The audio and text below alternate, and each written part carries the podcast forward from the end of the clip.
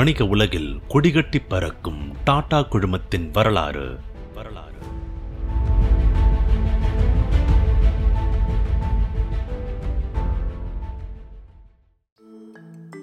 இந்திரா காந்திய எப்படியாவது தோக்கடிக்கணும்னு நினைச்ச ஜேஆர்டி டாடா பத்தியும் அதோட பின்னணி பத்தியும் இந்த பதினேழாவது பகுதியில் தெரிஞ்சுப்போம். காங்கிரஸ் கட்சியோட கொள்கைகள் மீதான விமர்சனம் கம்யூனிஸ்ட் கட்சியினரோட ஒத்து வராத சித்தாந்தங்கள் காரணமா காங்கிரஸ்க்கு மாற்றா ஜேஆர்டி ராஜகோபாலச்சாரியோட சுதந்திரா கட்சியை ஆதரிக்க விரும்பினார். அது பத்தி தன்னோட நண்பரா இருந்த பிரதமர் ஜவஹர்லால் நேருவுக்கு லெட்டர் எழுதினார். நேருவோ சுதந்திரா கட்சி காங்கிரஸ்க்கு மாற்றாகாதுன்னு சொல்லி அவங்க கிட்ட மாடர்ன் தாட்ஸ்லாம் இல்லைன்னு பதில் அனுப்பினார். ஜவஹர்லால் நேருவோட கணிப்புப்படியே சுதந்திரா கட்சி இந்திய அரசியல்ல பெருசா சோபிக்கல. ஆயிரத்தி தொள்ளாயிரத்தி அறுபது எழுபதுகளில் ஜவஹர்லால் நேருவோட மரணம் உட்பட பல அரசியல் அதிர்ச்சிகளை தாண்டி சீனா பாகிஸ்தானுக்கு எதிரா மூணு போர்களை எதிர்கொண்டுச்சு இந்தியா. அப்ப defence minister Yashwant Rao JRD Tata உட்பட ராணுவ தளபதிகள் கொண்ட ஒரு உயர்மட்ட குழுவை அமைச்சாரு. அடுத்த பத்து வருஷத்துக்கு இந்தியா எப்படி தன்னை ராணுவ ரீதியில தயார்படுத்திக்கணும்னு ஒரு திட்டத்தை வரையறுக்கணும்னு சொன்னார். என்ன மாதிரியான ராணுவ தளவாடங்கள் சாதனங்கள் தேவை ஃபைட்டர் ஜெட்ஸ் தேவைன்றதெல்லாம் டீட்டெயிலாக கேட்டார் இந்த குரூப் கிட்ட. விமானங்கள் மேல அலாதியான ஆர்வம் கொண்ட ஜேஆர்டி தன்னோட அனுபவம் அறிவு தொலைநோக்கு பார்வைன்னு எல்லாத்தையும் பயன்படுத்தி ஒரு டீட்டெயில் ரிப்போர்ட்டை தயார் செஞ்சு அனுப்பினார்.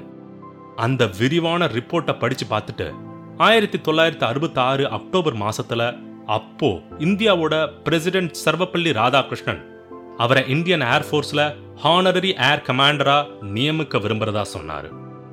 அது வின்ஸ்டன் சர்ச்சிலுக்கு பிரிட்டன் கொடுத்தது மாதிரியான ரொம்ப கௌரவமான அங்கீகாரம். இன்னைக்கு வரைக்கும் புதுசாக இந்தியன் ஏர்ஃபோர்ஸோட தளபதியாக பொறுப்பேற்றுக்கிறவங்களுக்கு ஜேஆர்டி எழுதின ரிப்போர்ட் ஒரு பால படமா இருந்துட்டு வருது.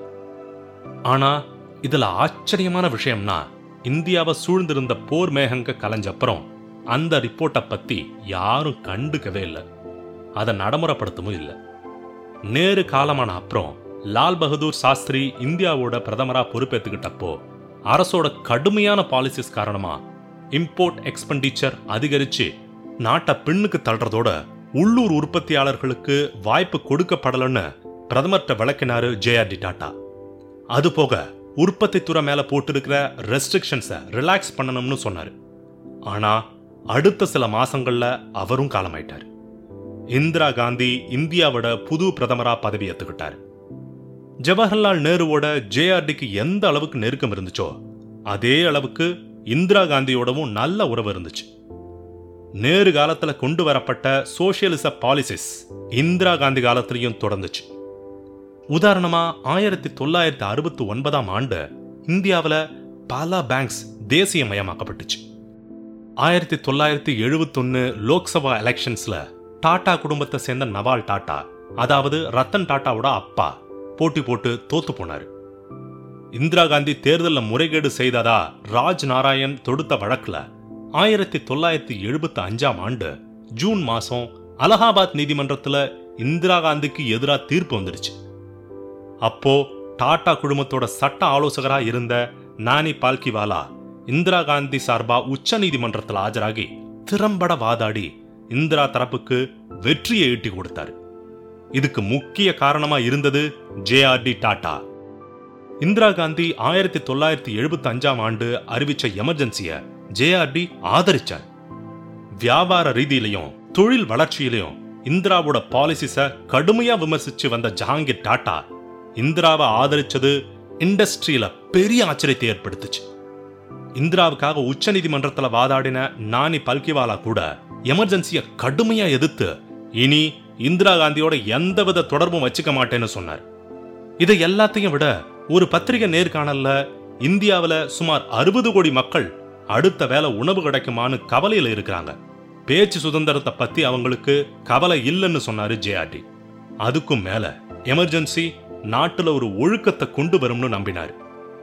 ஜேஆர்டி இந்திரா காந்திக்கு இத்தனை ஆதரவா இருந்தப்பவும் அவர் கூட நடந்த மீட்டிங் ஒண்ணுல தன்னோட அரச நிலைகுலைய செய்ய டாடா குரூப்லே பலர் இருக்காங்கன்னு அடிப்படை எவிடன்ஸ் கூட இல்லாம இந்திரா காந்தி சொன்னது ஜேஆர்டிய கலக்கமடைய வச்சது. எத்தனையோ பிஸ்னஸை வெற்றிகரமா நடத்தின ஜேஆர்டியால இந்தியாவோட வாக்கரசியலையும் இந்திய அரசியல்வாதிகளையும் முழுசா புரிஞ்சிக்கவே முடியல.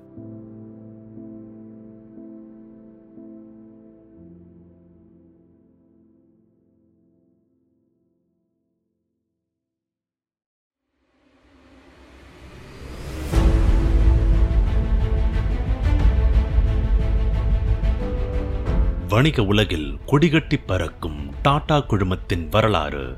வரலாறு.